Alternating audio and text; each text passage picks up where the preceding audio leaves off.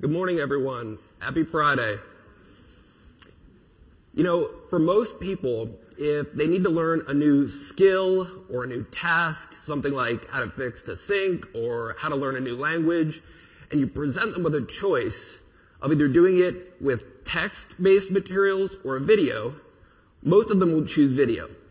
And it's not surprising given that video, with video you can visualize more complex information. There's motion as opposed to everything being static, whether it's an image or text.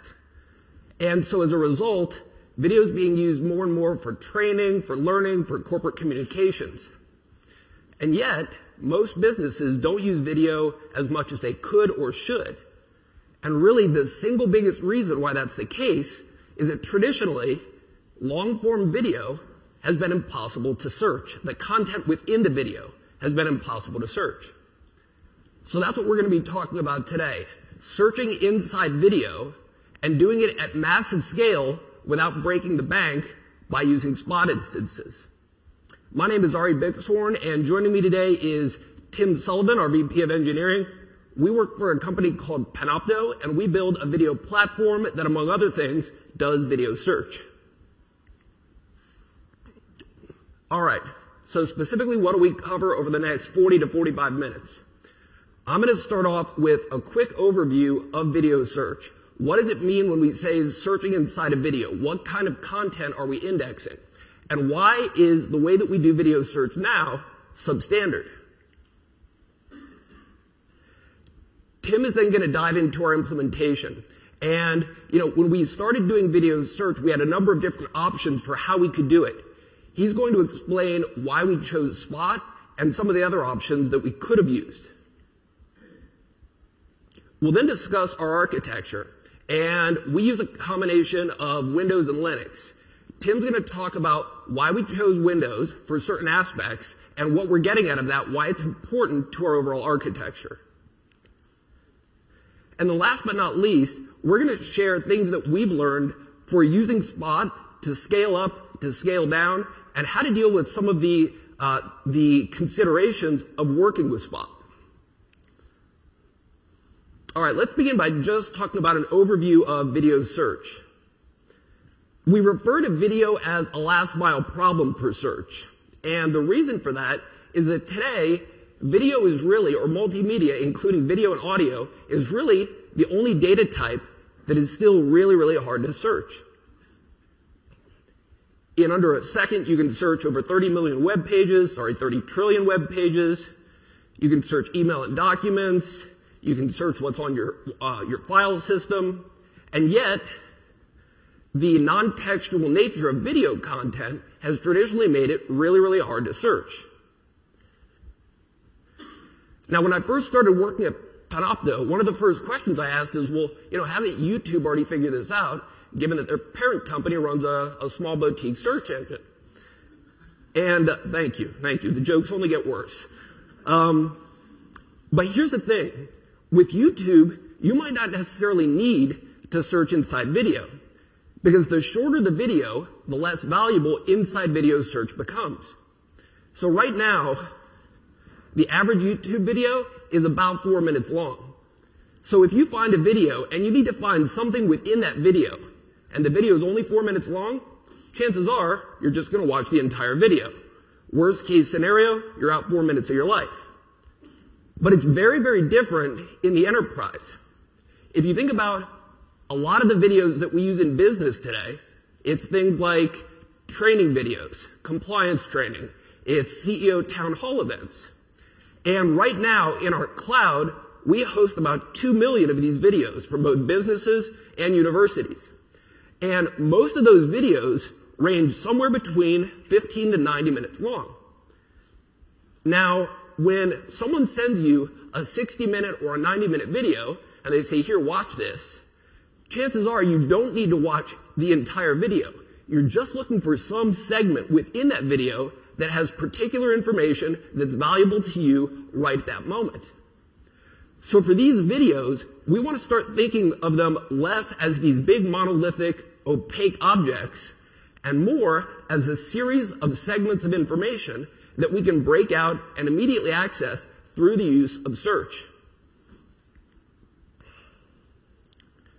Now, the way that we've traditionally done video search is through manually entered metadata. So titles, descriptions, and tags. And there's always been a big emphasis on tagging videos. But tags have three fundamental flaws when it comes to searching video content. First, tags require the user to think and take action. And as a result, it's not scalable. A few years ago, Microsoft built their own internal, uh, sort of their own internal YouTube for employees to share information with video. And the biggest problem that they had with this was tagging. People wouldn't tag their own videos. And so as a result, Microsoft ended up bringing on a team of people whose sole job it was to tag all the videos that employees were uploading. So it's not scalable in that sense. The other challenge with tags is that even if you do a great job of tagging your videos, even if you give a video, let's say 10 tags, there's still a very good chance that when someone searches for that video, they won't find it. And I'll explain why in just a second. I'll show you an example of that. And then last but not least, the third problem with tags is that even if you tag the video properly and you're able to find the video, you're finding the very first second of the video. You're finding the start of the video. And that's not what we want. For a 60 or 90 minute video, we want to find somewhere in that video timeline. And tags don't allow you to do that. Alright, so let's look at an example of where tagging, even really good tagging, falls really short for finding a video. Let's use a CEO town hall event as an example. And let's say that the town hall event is 45 minutes in length. The CEO, who we see on screen here, is speaking at about 125 words per minute, which is average speaking uh, pace. And so over the course of that 45 minutes, he's going to say over 5,000 words. Now ideally, we would tag every single one of those words so that we could search for anything that the CEO said and jump right to that point in the video. But the truth is, we don't need to tag every single word. And the reason is that a lot of words in the talk track don't have any value to search. So I've highlighted those on screen here. Words like the, is, and, your, which. Those words don't have any value to search. So on this slide right here, there are 125 words, 124 words, 62 of them have no value to search. So exactly 50% of the words here have no value to search. We can throw them out. So that means in this 45 minute presentation, over 5,000 words were spoken, 50% of them have no value. That still leaves over 2,800 words that have value to search. So even if you've done a great job of tagging your video, you've given your video 10 tags, let's say, you're only covering a fraction of a percent of the valuable words that were covered in that video. Video search is what we've been focused on at Panopto. So what we do is we build a video specific content management system that's hosted in the cloud and organizations use that as an internal YouTube for all of their videos. Corporate communication, uh, training, social learning videos, and then in higher education, most of the videos hosted in our cloud are recorded lectures that are made available on demand to students. And what we wanted to do is make every one of those videos that, that an organization uploaded searchable to the word anywhere within the video. So the way that we did that is we took a six point approach. There are six types of content that we index within every video that's uploaded. The first is what we were already talking about. We obviously have to index the manually entered metadata, the title, the description, and the tags. We can also index transcription. So when you upload a video, you can request automatic captioning to be done by a human-based service. And this is often required for ADA compliance. So you get captions that play over the video. It's relatively easy to do because what we get is timestamp text back from a captioning provider. But most people don't do transcription because there's a cost associated with it. It's a, it's a human-based service. So there's a relatively high cost if you're uploading hundreds or thousands of hours of video in any given month. So that's where things get interesting. One of the things that we do is we run an algorithm that performs speech recognition on the audio track of every video that gets uploaded into the system. And I'll show you a demo of how that works in a second. But basically we extract the audio, the audio content, we run the algorithm, and we timestamp as many words as we can recognize throughout the entire talk track. There's another step here called optical character recognition. And this is particularly important in the enterprise and in higher ed, where videos don't just consist of the, the talking head, the speaker, they often include on-screen content as well. So it could be a slide deck, it could be an on-screen demo. And what we do with optical character recognition is we look at the on-screen content and we split it up into individual frames throughout the video. Each of those frames is an image that we then run an algorithm on to identify anything that we believe to be text on that image. And when we find text, we add it to the search index and timestamp it. The last thing, the next to last thing that we do is slide extraction. Now, when you do on-screen content recognition, when you do optical character recognition, it has a very high accuracy rate. So anything that shows up on your screen should in theory be indexed. However, we get an added advantage when someone is presenting from PowerPoint or from Keynote. If I'm doing a slide, if I'm presenting a slide as part of my presentation, we can actually tap in to the object model of PowerPoint and extract the text programmatically from every slide as well as the speaker notes that are associated with every slide and add that to the search index. So it's like optical character recognition. It's pulling information from the slide, but you get 100% accuracy because we're actually tapping into the PowerPoint object model. And then last but not least, when you're watching a video in our system, as a viewer, you can take notes that are time-stamped and they're personal to you. So anytime you go and watch a video, if you're a student and you want to take notes on a topic while the teacher is speaking, you can take notes directly in the video player. Those notes are time-stamped, they're saved for your playback for future review, and we index those notes as well. So this is the general approach that we take indexing the content associated with the video and then within the video itself. Let me show you a quick demo of what I'm talking about here, and we're going to look at three different things.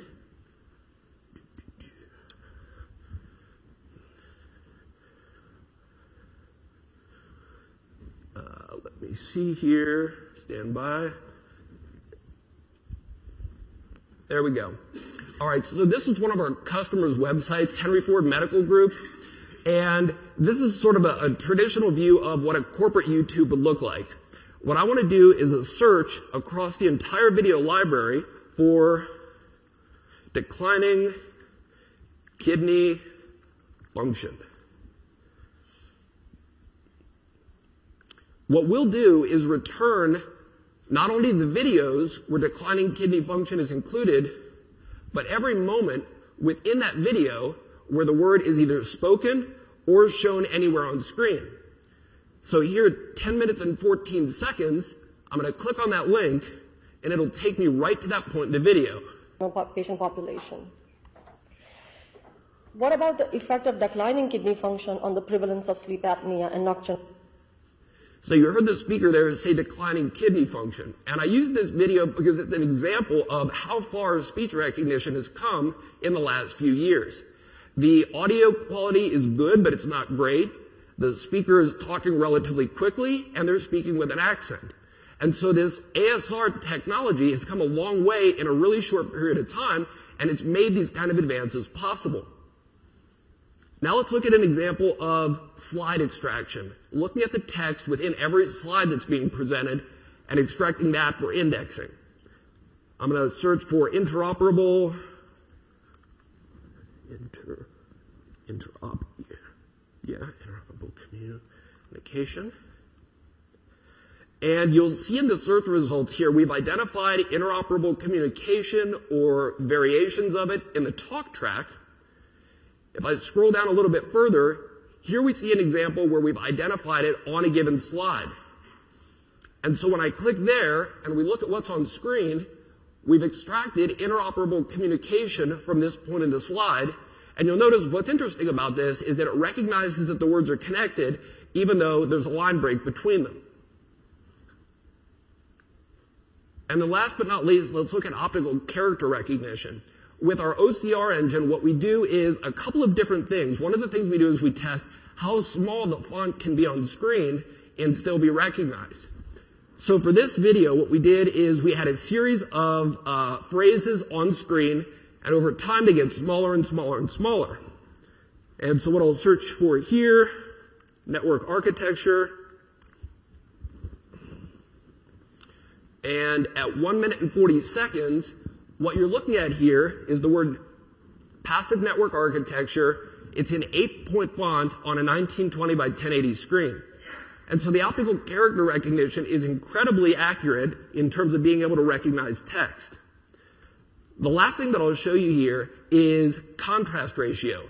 We want to make sure that if text appears on screen and the contrast ratio isn't ideal, we can still recognize those words. And so here I'm going to search for HTTP communication. And at one minute and 10 seconds, what you can see right here, HTTP communication, and in this case, the contrast ratio is 1.7. And if you look at the web content, content accessibility guidelines, um, the it, it's below that. So uh, the content accessibility guidelines require a contrast ratio of 2.0. We wanted to make sure that we could do even better than that. So that's a really quick overview of what we think of when we're talking about video search and some of the challenges, the way that we approach those uh, within our product. Now let me hand things over to Tim Sullivan, and Tim is going to drill into how we decided to use Spot in the first place, and then some of the best practices that we've learned over the last couple of years. Thanks, Ari. So way back in 2009, we aspired to be a rapidly growing company. Um, we were quite, quite small at the time, but we thought, let's, let's set ourselves up for success. So we actually started on AWS way back then. And lo and behold, we found ourselves some success. We've been growing exponentially since then. So back in 2009, we'd see, you know, 50 hours of content get uploaded to our cloud, and we'd all run around the room and give ourselves, you know, give high fives to each other. We were all really excited about that.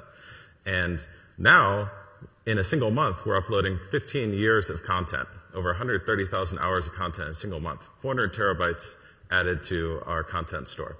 And so there's been all kinds of really fun challenges in figuring out how to make our service scale to that degree. The new challenge that we had with Inside Video Search is how do we take this incredibly compute intensive uh, set of activities to apply to every video and do that in a way that's cost effective. So the first thing that we considered was using on-demand instances. We had been using on-demand instances for the majority of our cloud, and we were kind of cruising along. We were within our budget, and we modeled it out. What happens if we flip on ASR and OCR? And we were going to blow right through our budget. So this was a total non-starter for us. We, it was going to be cost prohibitive to offer the new service to all of our customers. And that was really frustrating. So we had this amazing demo. Um, we had this great prototype, and we thought, well, what good is it going to do us if we can't actually give it to people? So then we thought, well, maybe we can just ask people to pay more for it. Um, we could cover our costs and, and people pay more if they want to opt in. But Panopto does all of this. And the, our brand promise is you pay one price and you get everything. It's really simple. So this broke our brand promise, it broke our business model, and so it was a non-starter.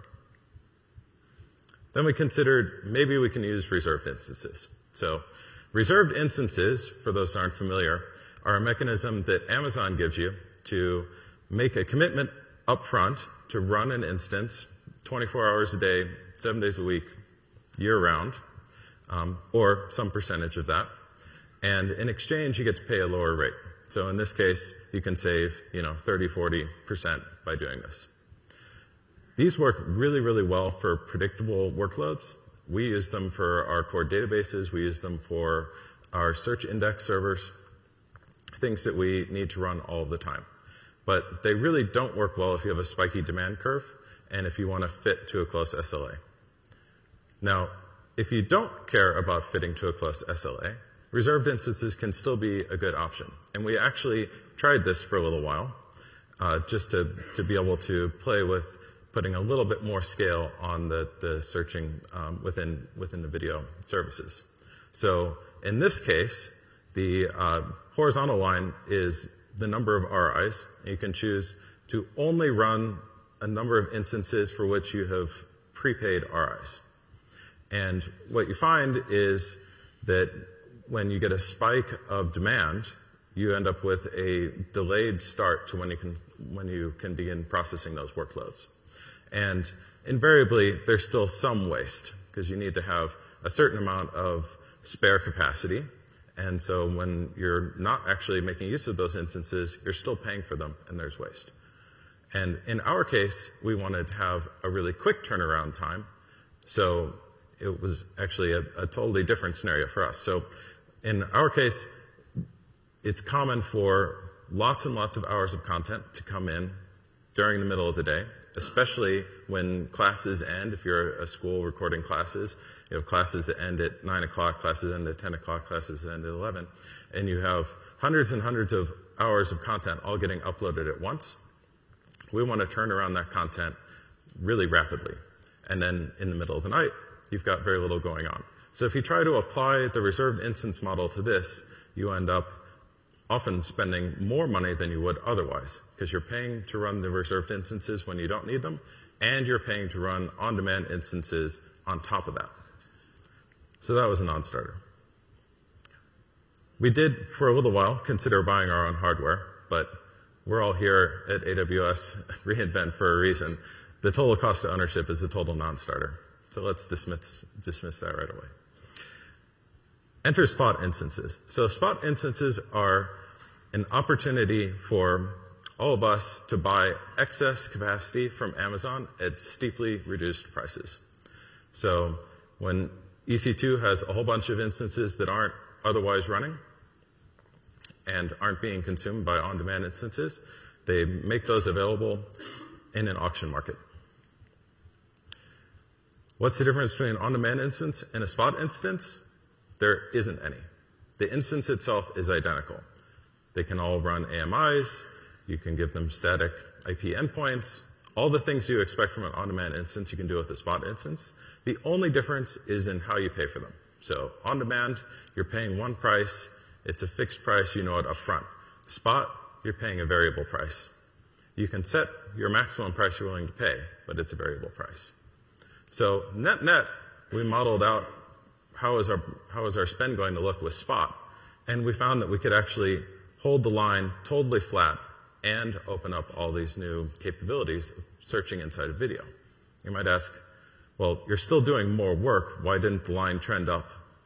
And that's because it turns out we can run a whole bunch of compute that we were otherwise running on demand on Spot as well.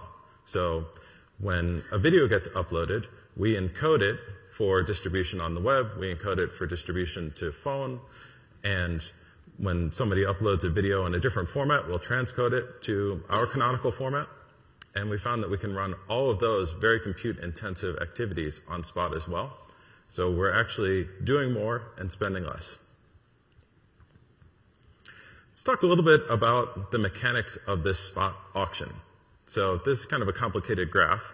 What we're looking at is the market price of the auction for a particular instance type across four different availability zones within Virginia. So each colored dot, each color represents a different availability zone. And you can see there's a lot of variation over the course of the day, from day to day, and even variation from availability zone to availability zone.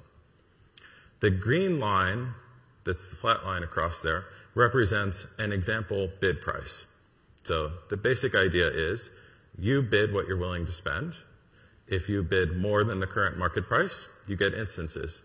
If you bid less, then you don't get instances. And in some cases, if you have previously bid a price and gotten an instance and the market price goes up enough, Amazon can actually revoke that instance back from you and sell it to somebody who's willing to pay more. There are a few considerations uh, in, if you're thinking about using Spot.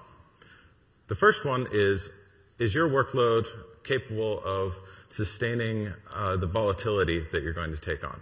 So there clearly is when you look at those varying market prices, some volatility. Um, what happens if you want spot capacity and you can't get it? You need to be able to deal with that.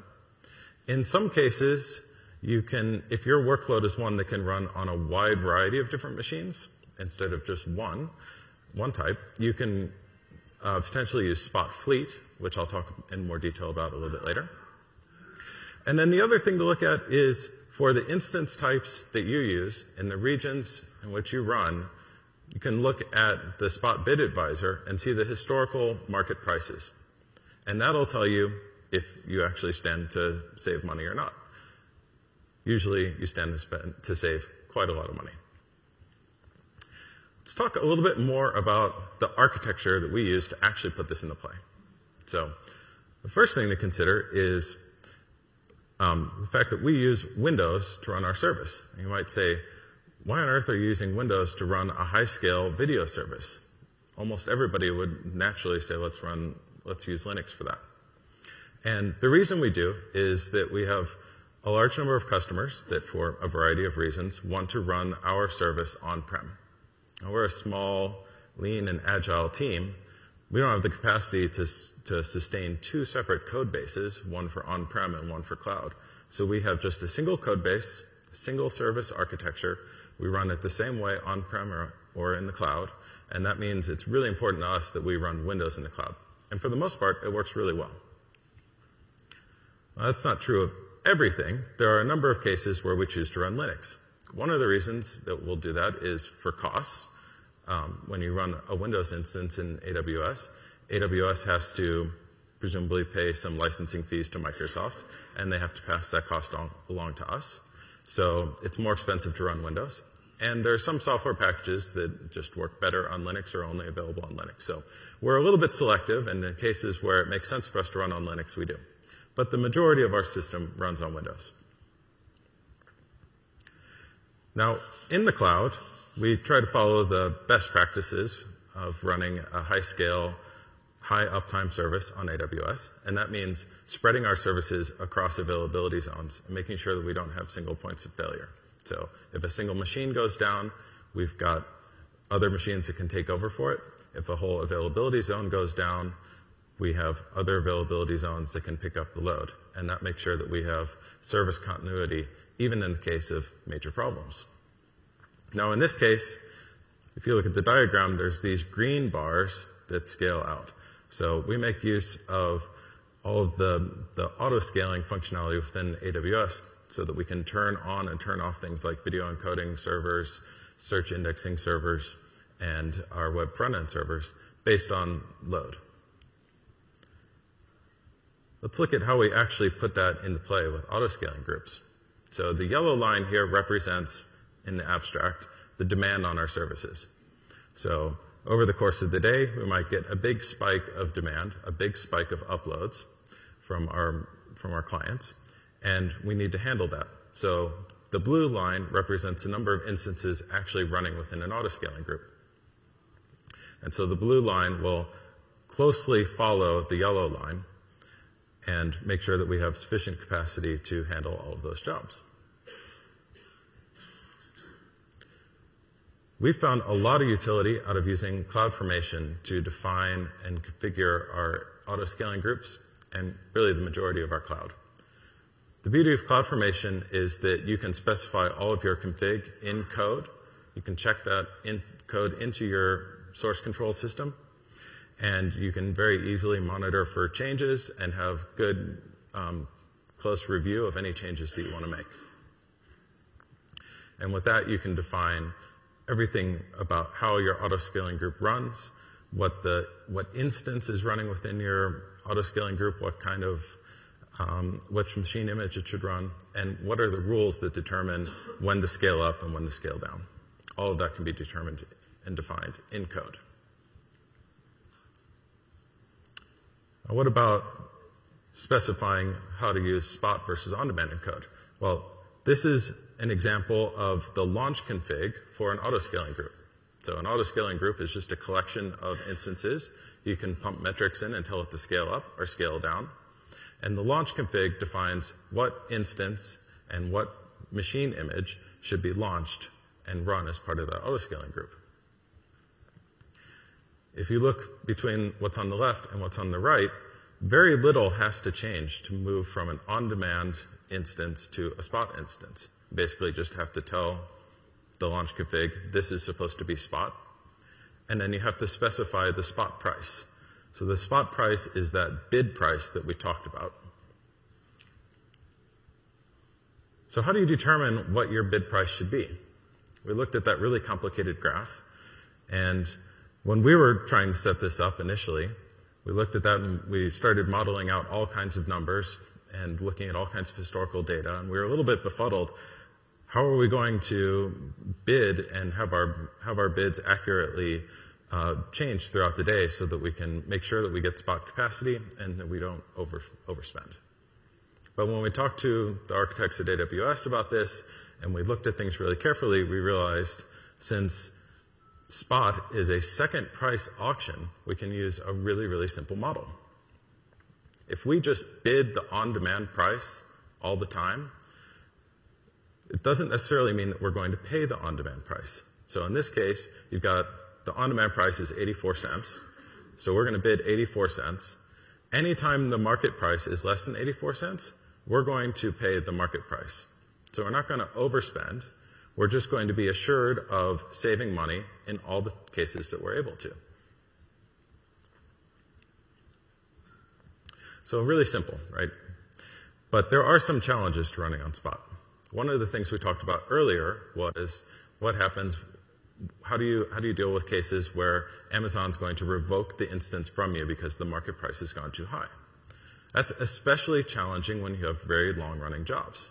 So in, in Panopto's case, we're going to be doing things like video encoding, which is a job that might take a half hour or an hour or an hour and a half in some cases. Uh, similarly, if we're going to go and run optical character recognition on all the frames of an hour long video, that's going to take us quite a while. And the longer you have an instance running, the higher the chance it's going to be revoked from you. You have to have some way of dealing with this. Amazon gives you a little bit of warning. They'll give you two minutes of warning if you're going to have an instance revoked. And you've got to be able to handle that. So what do you do? In our case, we came up with this small service that we call Spotter that runs on the instance. So when the market price goes too high, Amazon sends us a message and says, you're going to lose this machine. The spotter service listens to that message and it tries to determine is the job that's already running going to finish before we lose that machine? If so, great. There's nothing to do. But what happens if it isn't going to finish? Well, in that case, you've got some choices to make, and it really depends on your workload. The ideal is to be able to quickly save all of your state so that your job can be resumed and you don't lose any work. Save your state, put it back in the queue, in fact, put it at the top of the queue so it gets picked back up immediately, and then start over. In the worst case, you should at least gracefully cancel the job and stick it up at the top of the queue. So maybe you lose a little bit of work, but at least there's a minimal amount of delay. Now, how do we determine when it's time to turn new machines on? We saw that demand curve and we saw the instance curve in the auto, auto scaling group slide. How do we determine when to turn things on? It's actually kind of a hard problem. There are all sorts of inputs to consider. One of them is, well, how much work is there to do? How many new jobs are there waiting to be worked on? But there's other considerations too, like how many machines are you currently running? How many of those are currently working on jobs? How long is it going to take them to finish the jobs that they're currently working on? And how long is it going to take you to spin up a new machine if you do need to turn on a new machine to handle the the additional jobs. Maybe you also need to take into account how long do you have to turn this job around? What's the expectation of customers to get this, the results of this job turned around? Now, we started doing some, a, a fairly naive approach to this initially, and we found that we had some really interesting oscillations that emerged is we weren't taking into account the time it takes to spin up a new machine. So we'd see a whole slew of new jobs arrive. We would scale up to handle those new jobs. And in the case of some of our Windows servers, we were seeing a five to seven minute delay between when we say, let's turn on a new machine and when that machine is up and running and actually doing useful work. And in a lot of cases, the machines that we already had running finished their jobs and were sitting there waiting to, had actually already picked up the jobs that we'd scaled up to handle by the time the new machines came online. So we were wasting money and then they would just scale back down. So our solution to this problem was give it to the very smart data scientists that we have back at the home office in Seattle and see what they could come up with. They came up with some really great heuristics that we've found have done a really, really nice job at handling all of these inputs and doing, doing a good job making sure that we scale up. Now, how do we tell? We've had a lot of utility out of the um, CloudWatch dashboards that were released, I think, about a year ago. So we build dashboards for each different job type. If you look at that one uh, at the top in the middle, backend OCR, you can see that we're modeling out how many machines are currently running, and that curve is going up with demand and going back down as demand eases. We're modeling uh, how many of the machines that are running are doing useful work, and we're modeling the queue, so how many jobs are waiting. And so it's really easy for our team to go and look at this retroactively and say, are we doing a good job or are we not doing a good job? You know, is the queue growing too large, indicating we're not scaling up fast enough? Or do we have cases where we've scaled up, but many of the machines aren't actually doing anything useful, in which case we're wasting money? So this has been a, a really great utility for us. So we talked about how to turn machines on. What about when it's time to turn machines off? So auto-scaling groups make it really easy to turn machines off. You just say scale down, and it'll turn a machine off but it effectively picks at random, or maybe it'll choose the longest running machine. But in our case, that's a really bad behavior because we have a lot of these very long running jobs. And if you say scale down and Amazon happens to choose a machine that's, you know, 60 minutes through a 90 minute task, that's actually pretty terrible for us. So we built our own system for this. The first thing we do is look at these active machines the ones actively doing jobs. And we make sure to exclude those from scale down. But we didn't actually want to choose from just the other machines that were currently running and not doing anything useful to scale down. We wanted to be a little bit more careful than that. So when you think about how Amazon does billing, they round up to the next hour. So if you run a machine for 10 minutes, you pay for an hour. And if you run a machine for an hour and 10 minutes, you pay for two hours.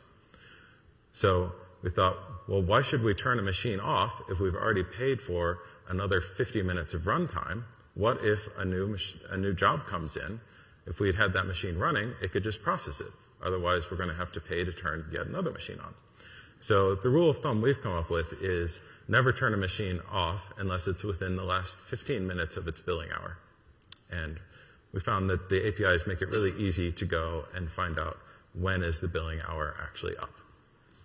So it's just these four machines that are viable for scale down. Let's talk about the challenge of spot having a lack of spot capacity. So normal operations, everything's going along hunky dory. Spot scaling up, it's scaling down. We say, let's turn on two more spot instances.